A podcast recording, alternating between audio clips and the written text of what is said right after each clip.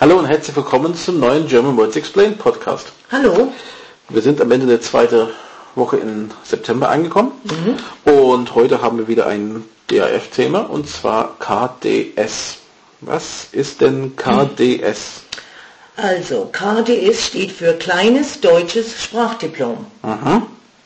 Das ist jetzt, was steht auf, äh, auf diese Skala wieder oder Ja, wir sind genau. jetzt äh, über die Skala hinausgekommen? Mm, noch nicht, noch nicht. Bei dem Kleinen sind wir noch auf dem Niveau C2, das heißt die letzte Stufe der Aha. sechs. Ja, okay, also ich bin dann Skala. quasi wieder Muttersprachler ähnlich eingestuft Genau, bei genau. KDS. Okay. Und bei diesem KDS ist es auch was Schönes, also diesen Test kann man zweimal im Jahr weltweit machen. Aha. Jedes Mal im Mai und November. Also zum Beispiel, ich wohne in Singapur, lerne Deutsch, weil ich weiß, dass ich nach Deutschland kommen möchte. Mhm. Dann kann ich dort am Goethe-Institut oder wieder an einem Prüfungszentrum dieses Sprachdiplom ablegen. Okay. Mhm. Das kommt mir auch noch bekannt vor von Bolivien. Ich kann mich an den Goethe-Institut erinnern. Das, Die gibt es überall, ja. die gibt es überall. Genau, da waren wir. Ja. Und auch also, empfehlenswert von dem. Also, das ist jetzt äh, im Endeffekt,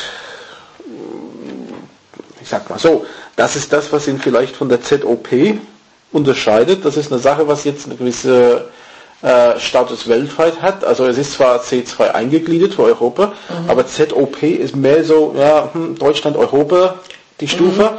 Und weltweit, wenn jemand da in der Goethe-Institut lernt, dann hat, geht man auf diese KDS. Wie, wie lange lernen die denn da? Ich meine, was, wie lange soll ich da ähm, Unterricht machen, um jetzt zum Beispiel auf die KDS zu kommen? Ich kann das nicht einfach Also 1000 Unterrichtseinheiten auf 45 Minuten, da sind wir schon bei 45.000 Minuten. Hm, ich würde sagen, das hört sich an wie ein Kurs vielleicht von zwischen sechs bis neun Monaten. Äh, sehr intensiv in dem Moment. Sehr intensiv. Das ist nicht die normale hier, also Das ist dann wirklich von neun bis um drei nachmittags oder so, ja, mit Ja. Hausaufgaben, ja. das ist nichts, was ich jetzt abends für eine Stunde mache und Nee, das, das wäre nebenbei, ja. Das Ja. Ist, also da- da, würde ich dann eher ja, mit A1 noch eine Stunde abends nebenbei, ja. ja okay. Das ist natürlich ein bisschen größer als die, die ich da in Bolivien erlebt habe. Das, das waren wirklich so, wenn ich überlege, Sachen, da hat man zweimal die Woche oder so vielleicht. Ja. für zwei Stunden. Auch tagsüber durch. Also es, das war ja nicht, da, oder man hat sehr lang dafür gebraucht, da hinzukommen. Man hat drei, vier Jahre erst lernen müssen, um zum Genau. KDS zu kommen. Genau, Ja. bis zu der Stufe, ne? Weil nicht jeder hat von neun bis drei jeden Tag frei. Ja, genau, ja. Das ist also eine intensive Sache. Also mit, hm, ja, und mit diesem KDS, da kann ich eben auch an, äh, an einer deutschen Hochschule oder Universität studieren. Gut, das ist, wenn ich mich bewerbe, ich komme aus dem Ausland, Singapur, Bolivien, bewerbe mich, um hier in Darmstadt, Frankfurt oder so zu, Genau. ja, zu studieren eigentlich, ähm, dann wird diese KDS ohne Frage angenommen. Ich muss nicht nochmal hier in der Prüfung sitzen, Nein, nicht ob mehr, ich dafür geeignet bin. Das reicht als Sprachnachweis, dass ich dem Unterricht oder diesen ja, Sachen folgen kann. Ja. Mhm. Okay, dann ist das gar nicht so unwichtig. Das ist fast für mich dann ein bisschen wichtiger als der ZOP, weil ich denke, Ja. in Europa wird ja Deutsch auch unterrichtet. Also äh, die Chance ist da, in die Schule oder abends zu lernen.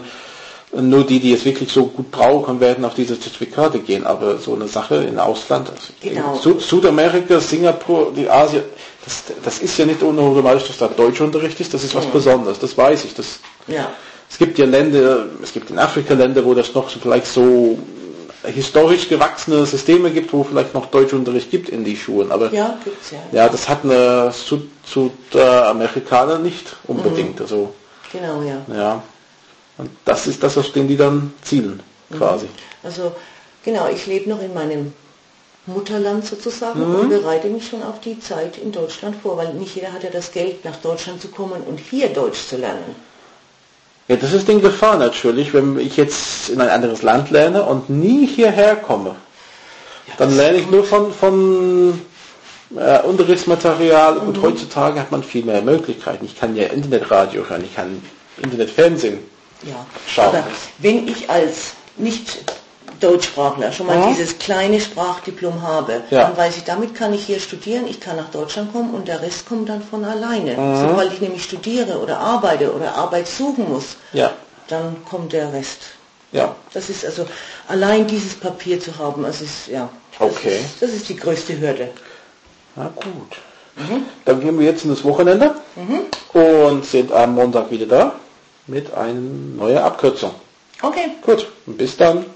Tschüss. German Words Explained is a production of allthingsgerman.net and pensionssprachschule.de.